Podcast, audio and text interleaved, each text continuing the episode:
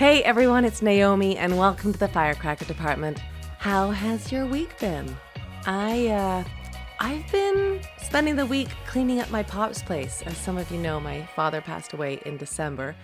This is part of it. This is part of the grieving. This is part of the process.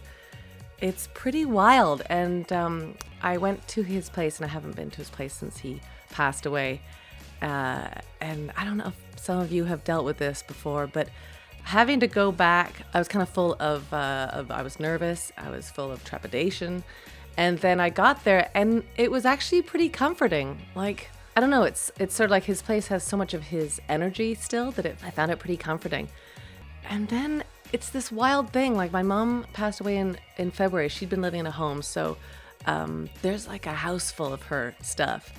And then my pop is kind of like downsized. He's like a chemistry professor and he's been pretty much living on his own since my mom moved into the home. So he doesn't have a lot of stuff, but then I'll find this box and it'll be like, you know, from when I was six, maybe seven, and I.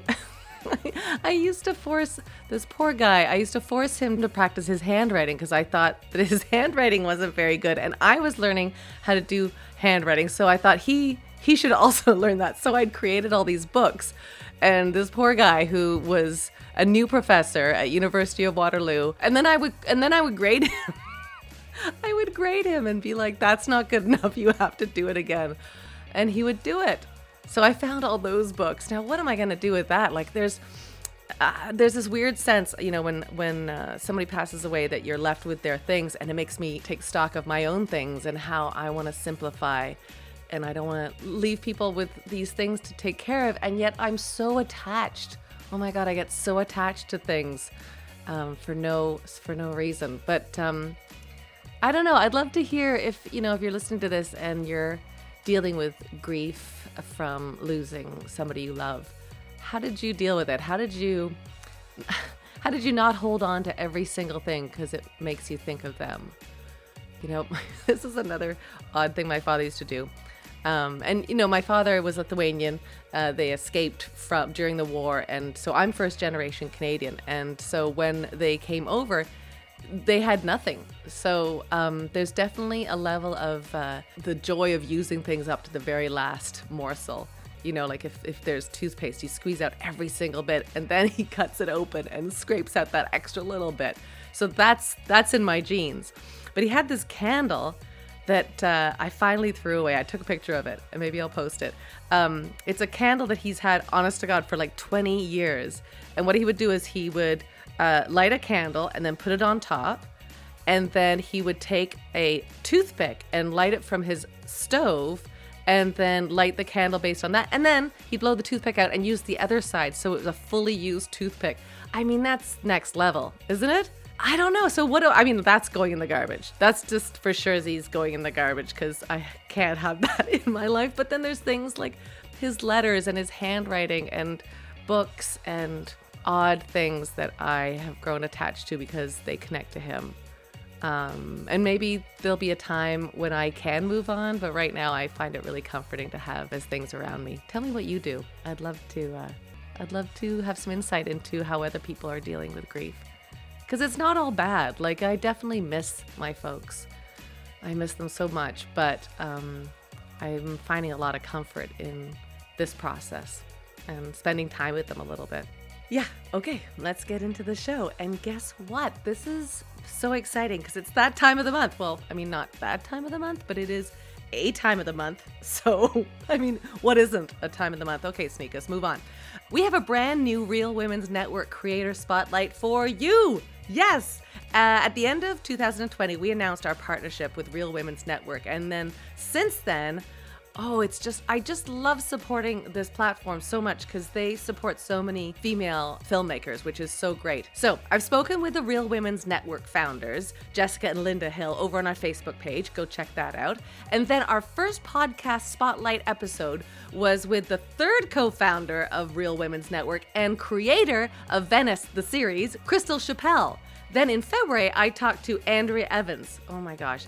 Andrea Evans is a two time Emmy nominated actor and executive producer of Rocking the Couch. Now, if you're still like, wait, okay, hold on a second, these people sound cool, but What, what what is this Real Women's Network? I like the people, but tell me more. I know you're thinking that, and that's how powerful our connection is. I can hear it. Okay, here's the deal. The Real Women's Network is an online streaming service that showcases films, series, documentaries, podcasts, and digital content created by women filmmakers and content creators. So I'll sit down with one of the creators featured on the platform each month, and you can stream their shows and features directly from Real Women's Network. And then you can go and listen to our podcast. So it's like getting like a full meal deal from each of these creators. You can see their film, listen to their voice, find out more about them. It's this beautiful partnership. I, I love it so much. Our third Real Women's Network Spotlight guest is writer, director, editor, producer, Emily El from across the pond in the UK, where we have some firecrackers in our Firecracker UK chapters. So shout out to Vicky and Amelia. I actually did the shout out and put my hand as if I was like, shout out, hoping that they might hear me. That's that's where I'm at today. Okay, Emily was born in Cambridge, England, but she has lived in France and the US before returning to London, where she lives now. She's been writing scripts since she was super, super young and has since gone to university for editing and post production. So she's very well rounded in her filmmaking skills and really, I mean, gosh, she has a hand in everything, which makes her such an incredible filmmaker. In 2016, she made her directorial debut with Seasons, a lesbian short film which now has over 1 million views on YouTube. Go check it out, Seasons. We'll link that in our show notes for sure, along with her first co written lesbian short film, The Date, which you can see on Real Women's Network. See how it's all coming together? Now, lately, Emily is crowdfunding for her second lesbian short film called From A to Q. We'll have a link in our show notes to that campaign and where you can support this firecracker because I know you want to. Emily's been a favorite in our community ever since she stopped by our holiday party and absolutely schooled us in the trivia room. Okay, the trivia room was run by Sydney Nielsen, who also produces, edits, this podcast, and they also do our social media. And they love a good trivia room. So I can't really imagine having an event without Sydney running a trivia room anymore. Emily is smart and hilarious, and I'm so excited to share this third Real Women's Network spotlight with you. So here she is my chat with Emily El Fadli. And you're in England right now, you're in London. I am, yeah, that's right. So, I how long have you lived there? In London since 2012, but in the UK since 2005. But I was born in the UK, so I just oh, moved back okay. basically. Yeah, I grew up in the States. Oh. Well, I say I grew up in the States, that's a lie. My childhood was in France, but then from 12, I moved to America until I was like 17 and a half, because at the time halves mattered. Um, and I moved to 17, yeah. 17 and a half but my accent it because it was like the first kind of english that i learned the american accent yeah. stuck basically. Yeah. Right. but yeah i've yeah, been here that's... i've been here since 2005 so quite a while now so exotic. Look at the world traveler you are before you're um, even started. Um my most of my family well all my family started in northampton. Now my oh, cousins yeah. are all in london proper and then my brother was living in bradford on avon so oh, nice. i used to go to england every summer Ah, well, you should come back then. Maybe yeah. when COVID is like over. it there. Do you, do you, ever miss America? Yes, I miss uh, I miss America sometimes, but not how things are now. So obviously, when I grew up there, I feel like everything was a bit simpler. So I miss those times. But yeah, I mean, I really miss my friends and stuff. But it's not a place that I would probably want to travel to. What do you think? I mean, you've been on this uh, journey of filmmaking uh, and the date for i need to hear about the date. I need to know the journey that launched this piece of film making for the date yeah? Um okay yeah. so basically it's a funny it, well i call it a funny story. People may not think it's very funny but um i i'm an editor so i always that's my thing that's my life. I edit films and stuff like that but um, obviously there's not a lot of representation out there like good rep- good lesbian representation. Um, but to start with um, i think i was doing a lesbian web series which didn't do very well. We won't go into that because web series okay. is hard you know what i mean? And i was approached by uh, somebody i guess you would call a youtuber a really small YouTuber, but she had a film. She had written the script, and she was like, "Oh, I'd love to, you know, get involved if you've got anything. I've got a script and stuff if you want to read it and things."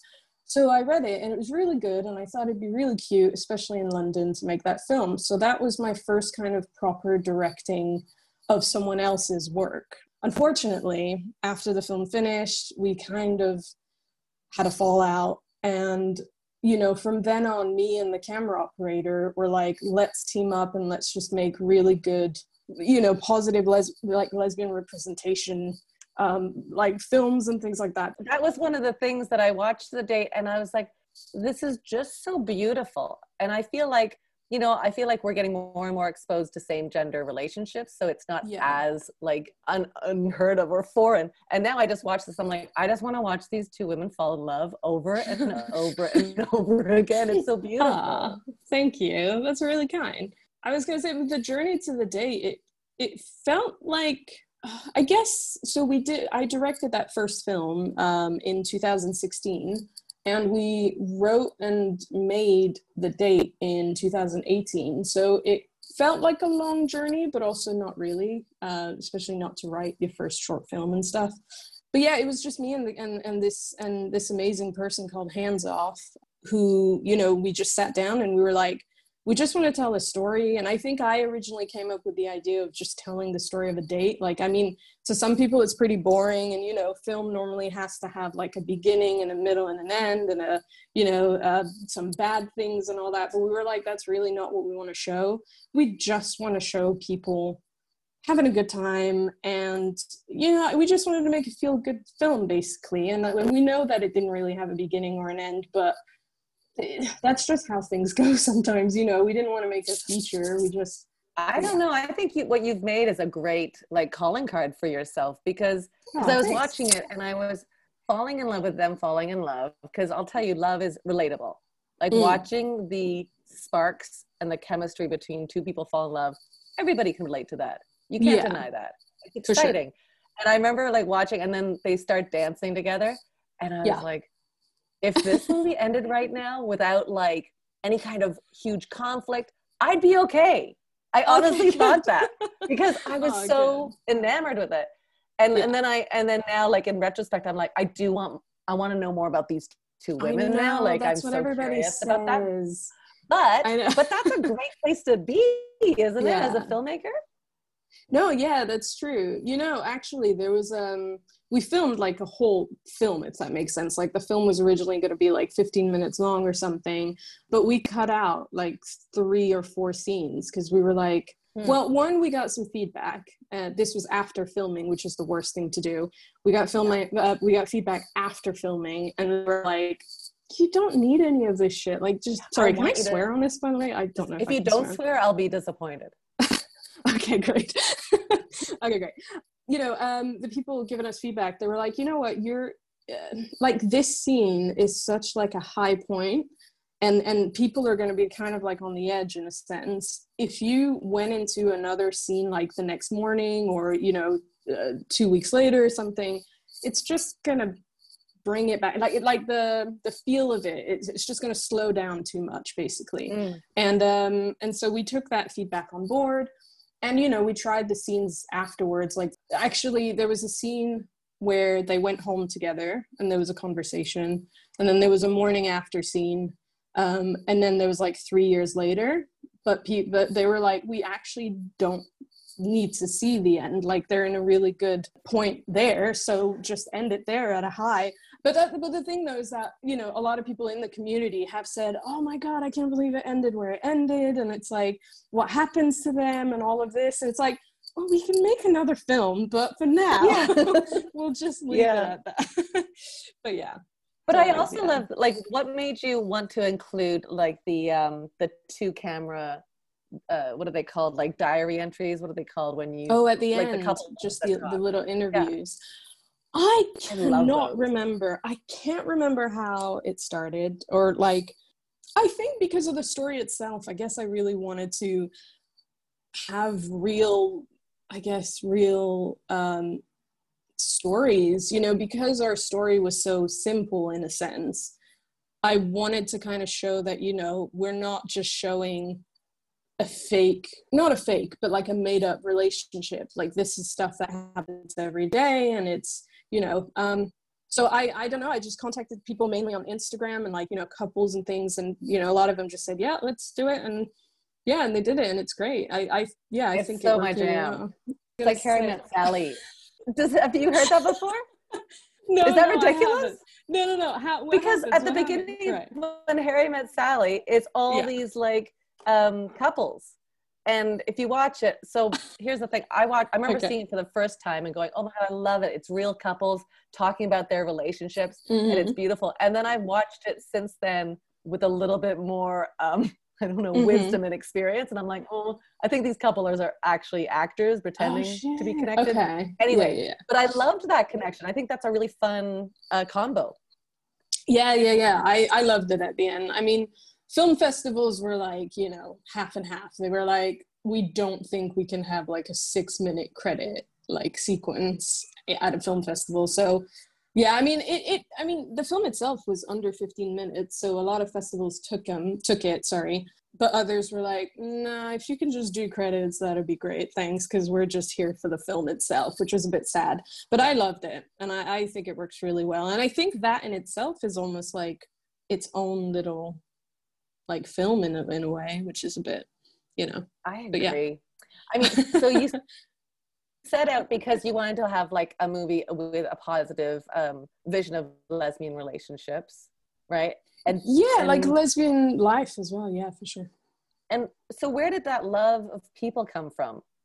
Because I feel like as artists, like when we are younger, you know, like as a kid, I was writing poems until my brother Right. found them and made fun of them. And I was writing short stories and I was Yeah. doing creative things. And it wasn't until, I don't know, I kind of found comedy and improv and I went, oh, this is where my voice is going to be. Like, how Yeah. did you, where was your journey and how did you find the place where your voice was through editing and filmmaking?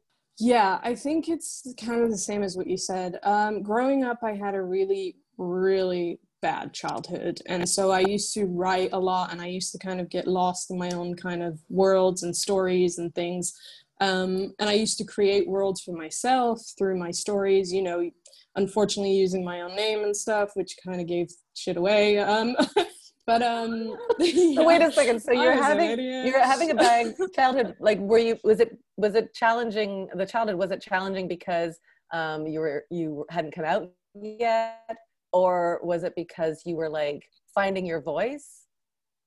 No, it was challenging just family stuff. And um, when I was back Yeah. in high school, uh, we so we moved from France to America. I started middle school, and that's where I had my first proper crush on a girl. And you know, I lived with my dad, who married this woman, and and you know, it was a very very hard time when it comes to my sexuality for sure because it was like a religious Yeah. family and stuff. Yeah, so like I said, I used to write a lot of stories and things, but I didn't write the stories like through someone else's eyes or through someone else's like life i guess. Right. so i would write my name and i would write people i knew and i would whatever and i would make these kind of like fantasy stories or whatever.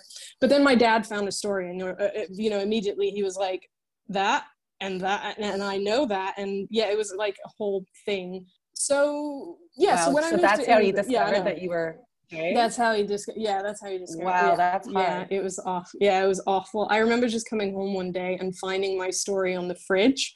oh my god! I was like, my heart stopped. I know it was. It Emily, was. that It was awful. dramatic. Like yeah, it's the my journey. fault. I love Yeah. that you were like creative writing, and you're like, nobody will know. I'll call the person Emily.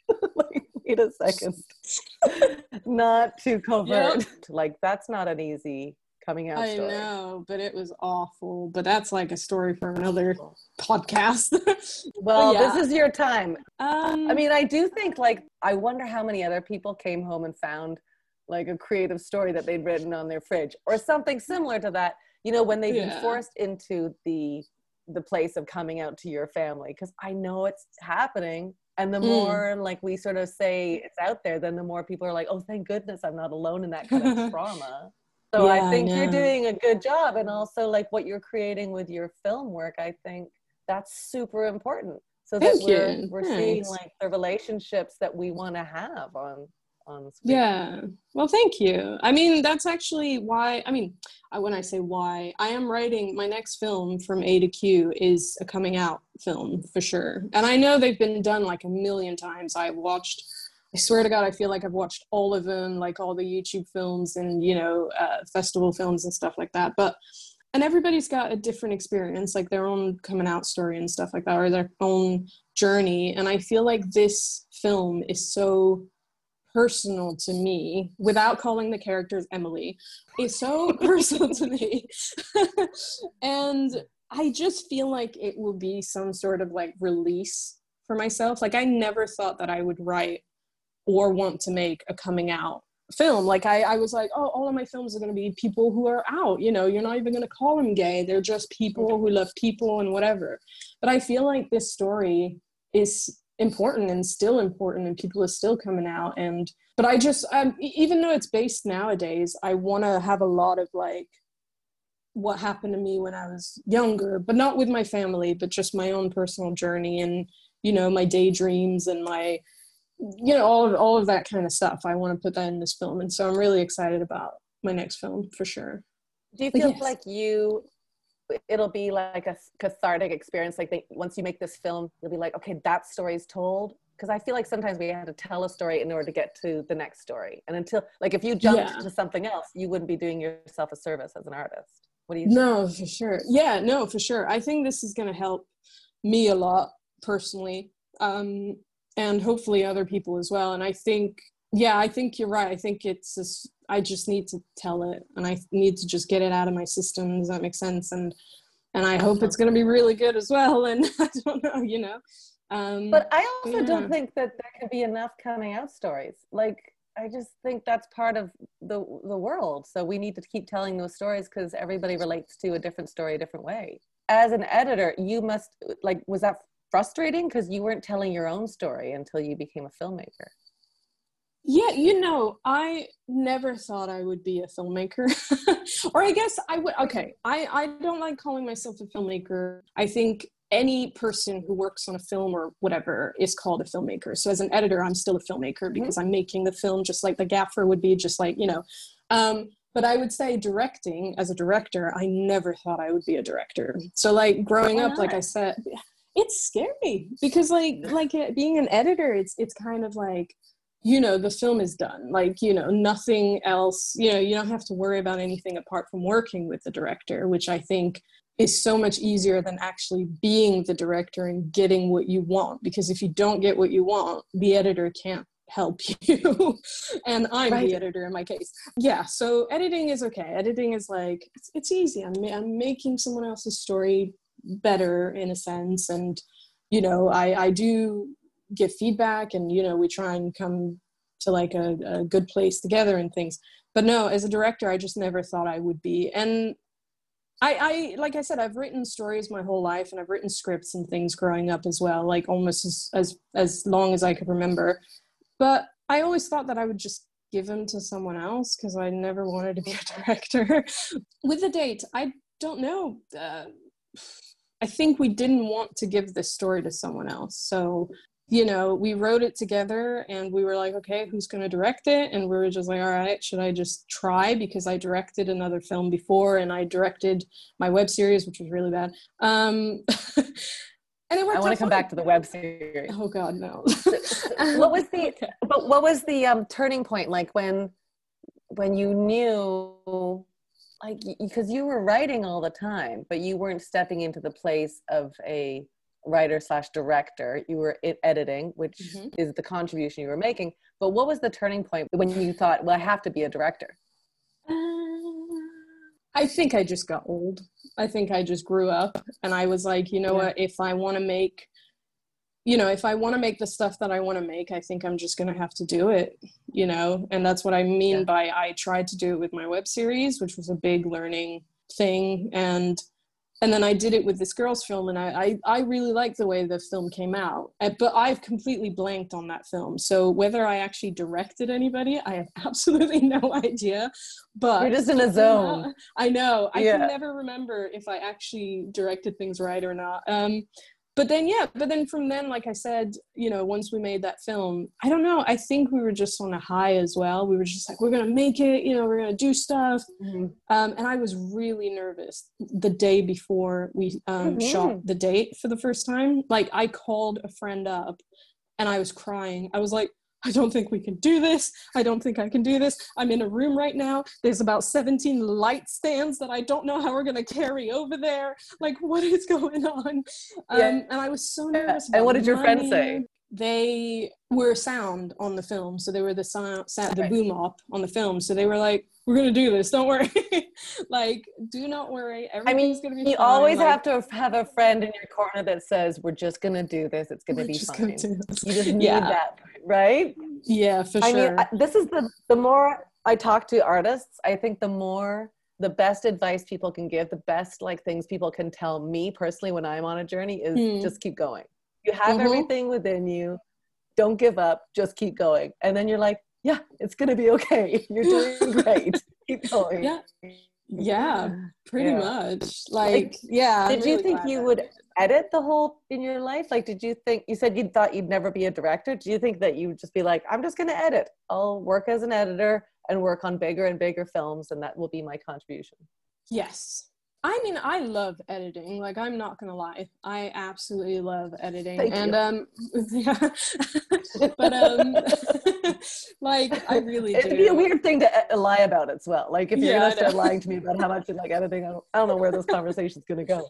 Yeah no no no but i i love editing like i went to school um, for media and so we did like one year pre-production one year production one year post and i just enjoyed post so much and then mm. i don't know like just something about even though it's someone else's story i think just just you know grabbing the best takes and you know seeing the behind the scenes like you know all of that stuff is just so oh, exciting oh, yeah. and then at the end of it just having a, a story like you know it's it's just yeah. great. It's amazing. So when i got into editing yes i thought that was it forever. And you know it can still be forever. I mean yeah editing is is like i said it's my passion. Yeah. i do it for a living. I want to keep doing it. I would like to move into tv like drama and stuff especially in the uk um, tv yeah. dramas are really good here. So like that's what i want to do for sure. I used to think i wanted to do feature films and stuff but it's just it's not my i think prefer like a series or something. So yeah i definitely thought that i would do that forever. And so when i when i you know jumped into directing i was like holy crap like holy shit. Like i'm actually making films and not just editing films. Like it was it was surreal for sure. Um but yeah. Well as you said like editing is like filmmaking as well. I i think it, mm. the contribution of an editor is so um I don't know. Like, I just know in comedy, if you don't have a good comedic editor, your whole show, film or TV, can be sunk. I know. I know. And it's the same in like, I mean, when you're talking about your the the BBC dramas that are going on right now, yeah. the editing is so beautiful. Like, you can. Yeah. You, the, the thing is, when editing is really good, you don't see it. No, exactly. That's the best time for sure. Okay, so but I want to talk about the web series because oh, I do, you know, in Firecracker Department, we talk a lot about mistakes. Like I mm-hmm. do feel like I want to make more mistakes in my life because it means yeah. that we're living boldly and we're facing challenges, but also that's the learning curve, right? We can't be perfect right out of the gate. You've never made a web series before. I'd love to know about the challenges and the things you learned from it. Oh my God, what haven't I learned from it? Cry? Jesus Christ. no, um, I've learned so much from it. Um, don't film by location, film by story and scenes and episodes. yeah. So like, yeah, so what we ended up doing is that we were trying to cut costs and like we were like, oh well we're in this location all day. So like see uh, you know episode five we're in this hallway right? So why don't we just film that quickly? And it got to a point where i ran out of money but i hadn't finished like any episodes because i oh, used oh the time and the money to be in these certain locations instead of just focusing on each episode. Does that make sense? So like so we had right now we have one episode online which was shot in one location so it was fine but the second episode was meant to be in various different locations but i realized that i missed some scenes because they were in different locations. So by the time that our money ran out, we were missing these vital scenes. So me as an you know the editor that I am, I had to come up with like a way of tricking the story and whatever right. and just so we only have two episodes out because even though I've got scenes from um, future episodes, I don't have complete episodes. Does that make sense? So that was like yeah. the biggest learning curve ever, um, for sure. I mean, oh, I can imagine. Yeah, also, it's I get a sense that you don't even want to tell me how to watch this web series. Like I don't like, like yeah. I can see that you're like I don't even want to talk about the name. I don't, and I wonder because it's there's so much energy and money and passion that goes into these projects.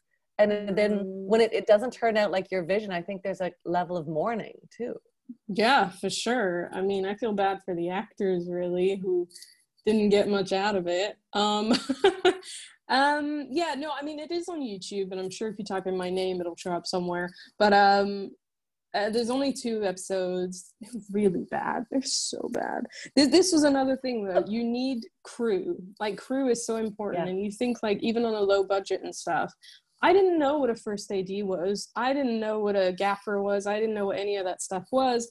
In my head, it was just like, okay, so we need somebody who can press record and move, and you know move the camera, and then we've got somebody who can record sound and that's it. And then they were like yeah but what about the director of photography? And what about the lights? And what about this and that? And i was like i don't know let's just do it. And so more and more people yeah. came on board but it still wasn't enough. Like especially for the second episode it was just we were so short on crew and it really shows like really shows. Um so yeah i'm not doing that yeah that's again. like i'm getting full crew. Full crew yeah. from now on yeah for sure it's i mean it's interesting i did a movie called canadian strain and mm-hmm. uh, i was told it was low budget and i was like okay this will be fun like there's some fun people involved and i got there and there were three crew members there was oh, the dop slash camera person sound yeah. person and then producer oh so maybe four producer there were two producers that also did like light moving and things like mm. that so mm. four crew members and oh instinctually oh i'm like well how is this going to work? Yeah, yeah, how yeah. are we going to get any? And there was something so efficient about it because there wasn't like checking with people. There wasn't like quiet on the set. There was four people whose brains were focused. Yeah. And it turned out, it looked really good. Like they did an, and their budget was $10,000 Canadian. Oh, well, I wish I had that money. Eh? Give me that money right now. I just, I, I like, I hear, I see your face like saying, like, oh, that was so hard and it was so bad. Like, are you able to put it in a place? Uh, maybe it's too fresh still, but like, are you able to put it in a place where it doesn't feel like um, a failure, but it feels like a learning curve? Hmm. Yeah. Okay. Yeah. yeah. Learning curve. Yeah, we'll say that for sure. I mean, you're right. I think it is down to also the crew that you get for sure. So, you know, you need people who are passionate about the project and who know, you know, what's going on and stuff. And I think you're right. Mm. It can definitely work with four people or you know, four four crew members. But I don't think I've found that yet. Does that make sense? Like I feel like every yeah. project I've done, we've all been disconnected somehow. So the more yeah. crew, the better in my side of things. Mm-hmm. Yeah, like for the date, things were extremely difficult. You know, it was it was a really fast turnaround. We shot for two we shot for two days in I'm gonna guess some months. I'm gonna say like, oh, we shot in two days in July and then we we returned and we did one more day in October so like things were completely different. And it really wasn't the easiest like shoot, I guess you would say, because I was uh-huh. definitely seen as a first time director. And even though we I had written the, the film and you know I was directing it, I definitely didn't have I didn't have a say on set, which was really weird. Like you would think that the director was kind of number one in, in a sense, like, yeah. you know, it was like their vision and whatever. And I, I definitely didn't feel that on set. So it made things very tense and very difficult. And but so why don't you the, think you had a say? Why do you think that happened? Oh no, because I think some crew members just were too I don't know how to say it. Like I said, I think they saw me as a first time director and just, you know, went, well, I have more experience than this person and I think you know i'm going to get the best shots out of it and even if she says she wants it lower like you know if i don't think it's right it's not going to happen and it was just very mm-hmm. difficult mm-hmm. to get kind of a word in and stuff um and and you know with with my web series it was just the fact that i you know as much as the crew liked being on set it was one of those things where i don't think me as a first time director again knew what i was doing like maybe i didn't like uh, how do i say this i didn't motivate them enough or i didn't pump them up okay. enough or something and so i think you know when we got on set it was just like yep this is my job and then i'm going home instead of being like yeah this is a story i really want to tell and mm-hmm. so that mm-hmm. was the same with the date i had a lot of crew members that you know were excited about the film but the main people unfortunately were just kind of like let's just get this done like you know there's not enough budget you're not paying me enough where we yeah. only have two days for this let's go. And yeah so yeah, yeah but so knowing that what would you change? yeah i was going to say for this time around what would you change? Um getting a crew? Yeah getting a crew that you know i'm getting the crew excited you know what i mean? Like i'm having conversations with them mm-hmm. you know i'm I, I'm trying to make this fun. I'm I'm trying to show how excited I am about it as well, which I think is a big thing. Like you shouldn't you shouldn't just be like, oh yeah, it's another film that I'm making or whatever. You need to be like really excited about your project. And um and this time around as well, you know, I'm trying to raise you know more money for the crew as well because last time I do understand that people you know didn't get paid what they should, but they also agreed to it. So it's like a half and half thing where you know, I don't want to make that same mistake. Well, it wasn't so much a mistake. It was that is how much I could um, mm-hmm. afford, and you either took it or you didn't. And you know, eventually somebody would have, and we would have made a film, which is great. But my project's are always about passion. So obviously, I want people to all be paid what they should be paid. You know, the proper rates. But if I don't have it, Mm-hmm. I want them to love the story enough to want to actually see it on the screen and make it and be part of it, mm-hmm. you know. Mm-hmm. Um, but yeah so that's, that's a big thing as well. Yeah i think that's a big thing right now is just trying to raise enough money so everybody can can can get what they need out of it as well especially with covid and stuff you know a lot of people have been out of work. So you know i'm working extra hard to try and get as much as i can to, to make things a bit more comfortable for them. But um but yeah i think it's just about getting a good crew getting people who are passionate about the project and learning to let people go who you know just are in it for you know another credit or you know money which is not really which is not what you want but yeah yeah i mean it 100% makes sense and it sounds like you know based on that web series and then the date those weren't like the ideal first couple of projects for somebody no. to experience as a director. so, I mean, the fact that you still are like, I'm going to be a director, I can't wait, is like kudos to you to push through those challenges. Thank you. Yeah, I can't wait. There is something about directing. Like, I think it's just something about seeing something come to life and not having to wait for it, you know, because as an editor, you have to mm-hmm. wait for it to get to you and you're like, oh, so that's what you shot. Well, okay, I guess I can try and make something with it or whatever. But like as a director, yeah. I don't know what it is. Like, I'm so pumped to work on this film and to do it again and hopefully again and again and again. I don't know there's just something about it. I think it's working as a team as well because as an editor it's very mm-hmm. lonely. You know you're the last person yeah. on the job you know before the colorist and sound and stuff but you just don't you have no input you have no clue what's happening. You just kind of get given the last thing and that's it. And even though you make something great it still is kind of like you're not really thought of in a sense you know you're you're kind of the last person whatever. But directing is so great. I don't know what it is. I just I really love directing. I don't think I could direct someone else's project again. Um okay. because that was that was kind of because it's not yours. And like the project I did for this for this girl, I love the project. Like I'm still I'm still telling people to go watch it even though me and this girl fell out. Um but again, I was working with someone else. So when we were editing it, which I edited, I had to kind of do things her way, which made things very difficult. And it, it was just a whole thing. But um, so I kind of don't want to do that again. But we'll see. We'll see. I mean, am I a good enough director to direct someone else's stuff? I don't know. You know, maybe one day. But yeah that takes well you're kind of just starting who knows where Yeah, you exactly. like you know what i mean like don't don't say no yet to anything Mm. um was there a moment when you were shooting the date that you're like oh i feel like a director right now I guess when I was watching the actors act in the little display monitor, okay, Yeah. cool. This is this is me. This is what Yeah. I'm doing right now. Yeah, it's great. yeah Uh, I do want to say one thing I've learned from the date, though, which I'm definitely taking on board for the next film, is this is me like being a first time director, right? Like, obviously, I didn't go to school for this. I didn't, I didn't, you know, I'm learning on the job in a sense. You need to make sure that you speak with your actors because what I was doing a lot is that I was staying behind my monitor and I was going, yeah so can you do that a bit like sadder? Or can you do that you know just yelling across the room which is not what you want to do because the actors are like I, I don't know what she means or i don't you know that you need to literally as soon as you say cut you need to go up to the actors stand in front of them make things kind of personal between you and them and kind of forget everyone else around you and just focus on them and tell them what you want and stuff.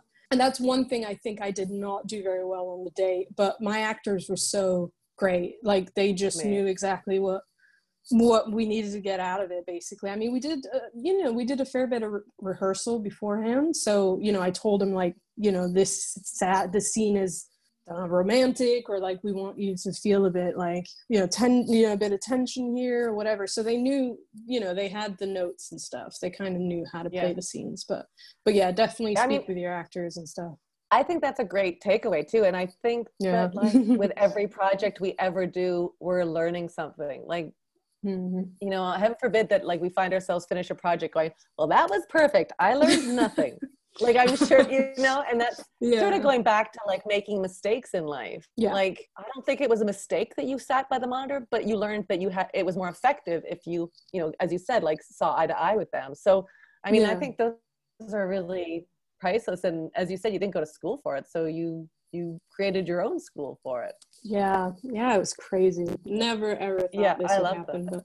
Thank you All right, I I mean, again, I say this every time, but it's very true. I could talk to you forever because I'm so curious. I think one of my favorite things about Firecracker Department is we talk to folks that are like, you know, a hundred credits in on their IMDb, Oh, but then we also talk to people that are first-time directors, and I think there's this great connection with both because you see either the start of a passionate spark or like Mhm. in mid in mid spark. Like, yeah. it's really, I love it so much, um, and I can't wait to see what you do next. Like oh you're thank you. you're obviously passionate about talking to people and showing relationships so that's gonna serve you really yeah. Well thank Yeah. you. I am excited for sure. I can't wait. Yeah it's gonna be good.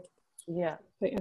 Um okay here here are my firecracker questions that i always ask at the end of our interview okay sure. Um, and you can take your time. These are not rapid fire Okay, good. questions at all. Okay here we go. Yeah. fill in the blank. To me a firecracker is?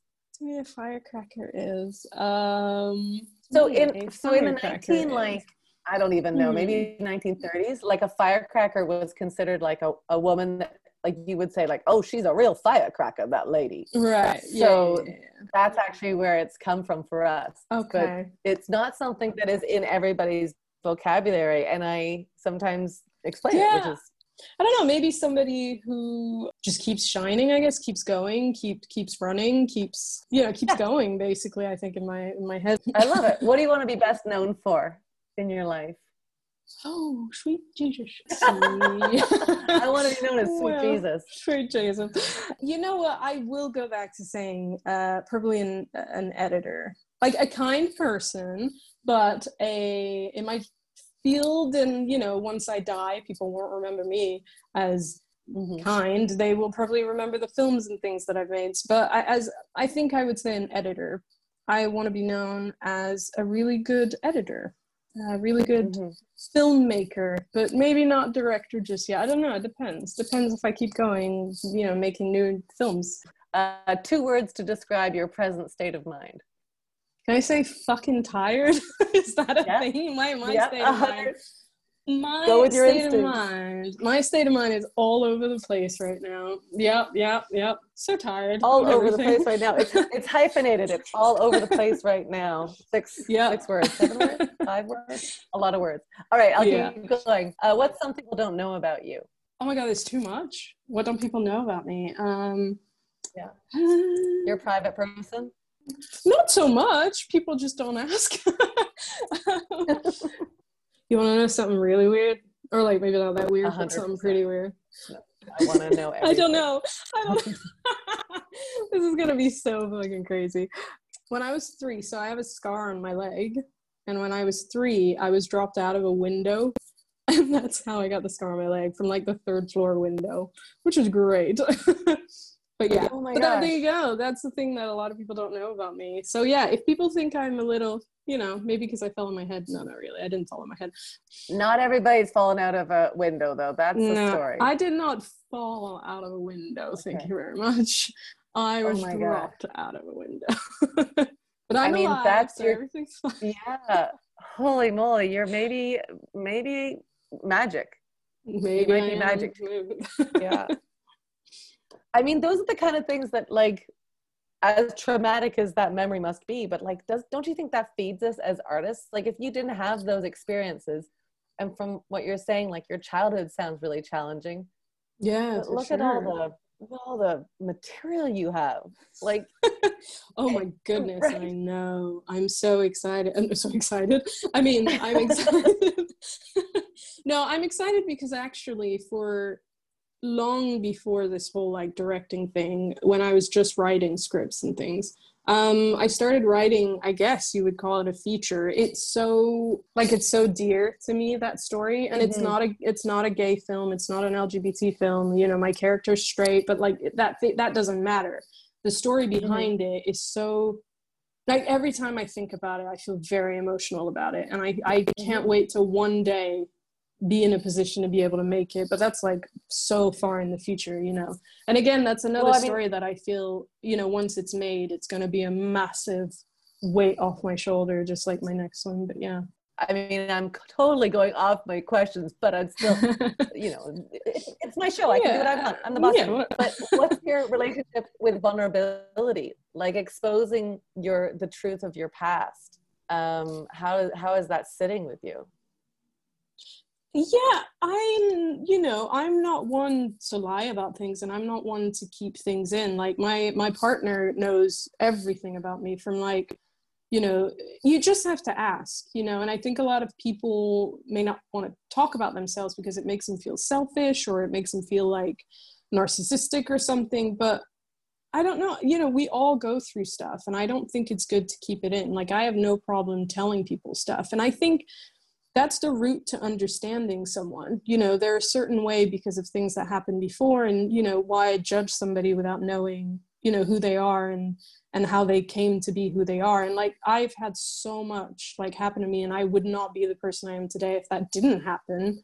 So i don't think i would ever not want it to happen. But i don't know i think it helps for sure. You know what i mean? Talking about Mhm. things and Yeah. and and actually which is funny that you've just asked this question because you know i'm having an argument with my dad right now because i want to make a, a short short kind of documentary about things you know kind of getting it out there and he's he very much thinks that why would you put this stuff out there people are going to think of Mm. you differently and people are going to judge you and you know what about your work and people may not want to work with you and stuff and i'm like but it's stuff that happened in the past it's not happening now you know i'm not Mhm. it's not i don't know like i just yeah i don't know i've got a thing about and you know instead of doing what i did when i was a child and writing my name on things now i can make other characters and other people go through Right. it instead Right. and I, yeah i know mean mean? you're still the writer so it still comes back to you and i do yeah you know I, I I, do wonder how protective you are of telling a story that obviously has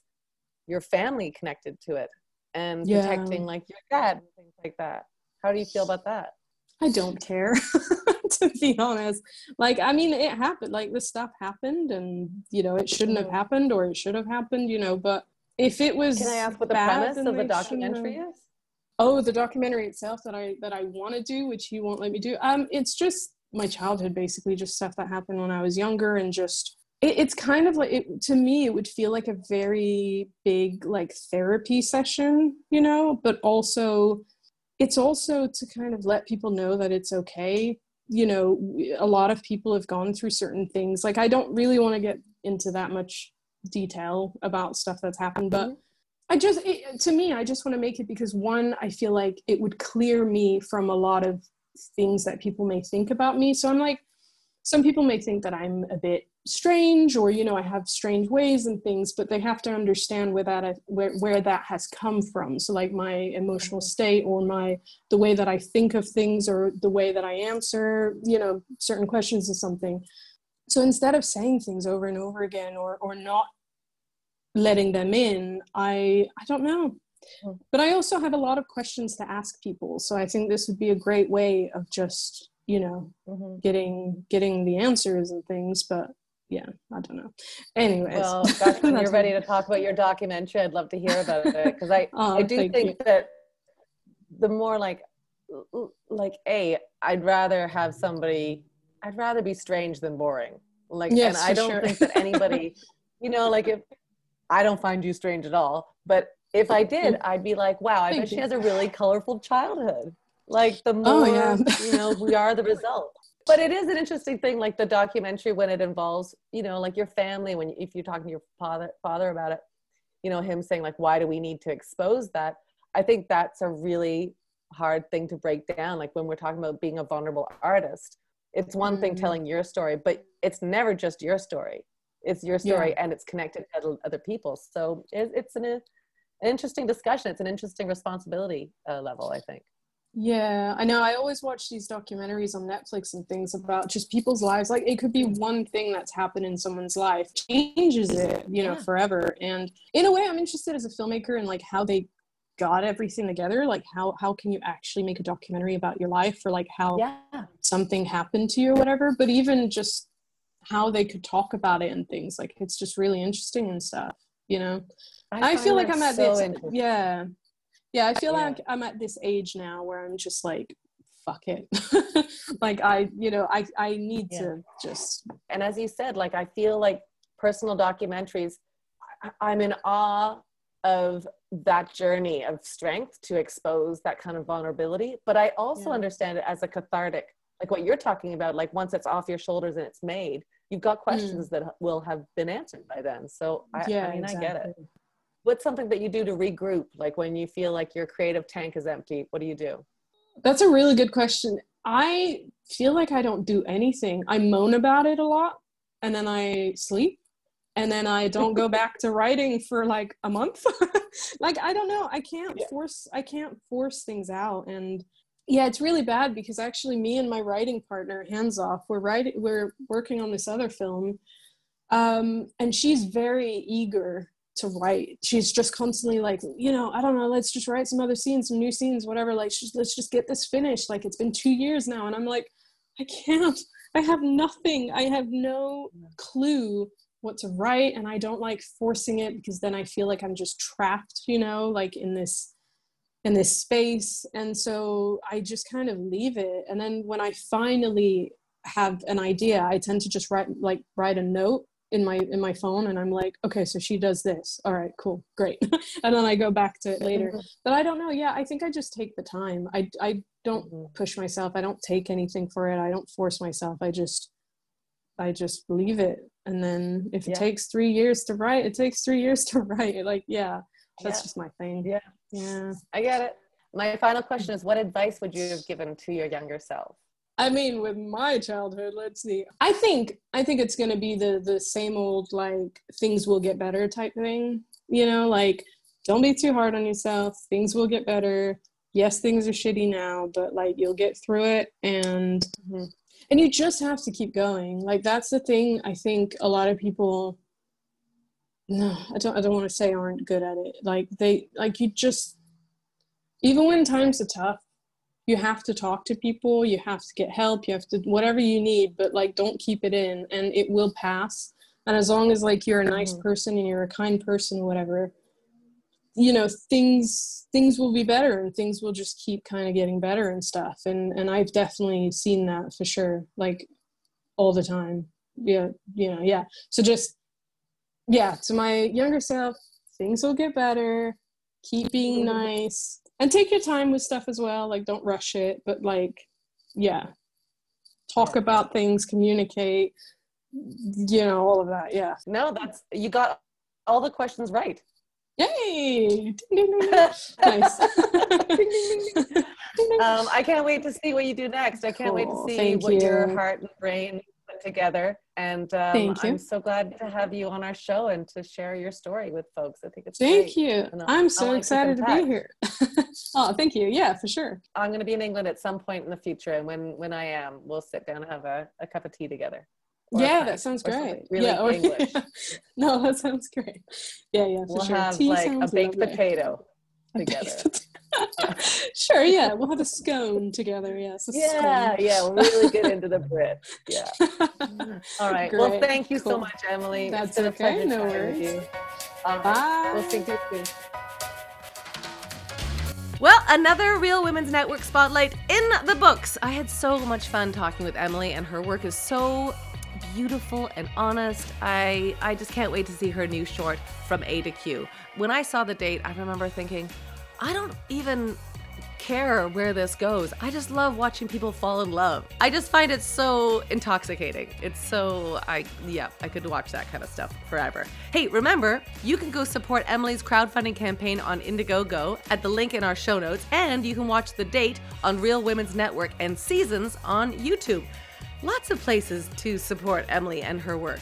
You can follow Emmalie on Instagram at editor underscore Emmalie, and that's Emmalie E M M A L I E, or at From A to Q Film. And of course, since you're over there, why don't you follow Reel Women's Network? Find them on Instagram at Reel R E E L Women's Network, or if Twitter's your jam, find them at R E E L Women's N E T W and the number one.